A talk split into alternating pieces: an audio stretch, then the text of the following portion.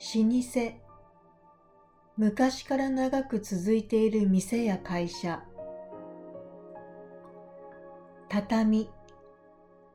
日本の伝統的な部屋に引くマット。戸惑う。どうしていいかわからないこと。手探り。明確な方法がわからないまま対応すること。斬新な発想がとても新しいこと。舞い込む。思いがけないものが入り込むこと。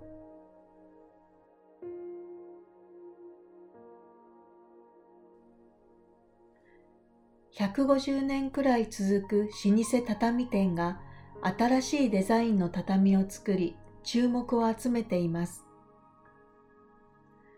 このお店が変わったデザインの畳を作り始めたのは知り合いからのある注文がきっかけでした。ワゴン車の後ろに畳を敷きたいというのです。家族でキャンプ場などに出かけた時に子供がくつろげる空間にしたいという依頼でした。畳といえば四角。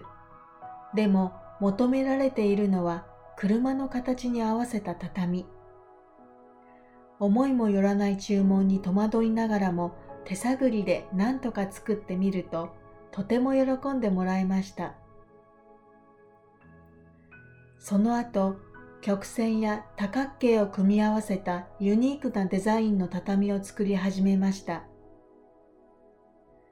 和室の減少とともに畳の需要が減っているため、洋室に合う畳があればもっと使ってもらえるのではないかと、現代的なデザインを取り入れることにしました。価格は一般的な畳の2倍以上ですが、斬新なデザインが注目されるようになり、全国から注文が舞い込むようになりました。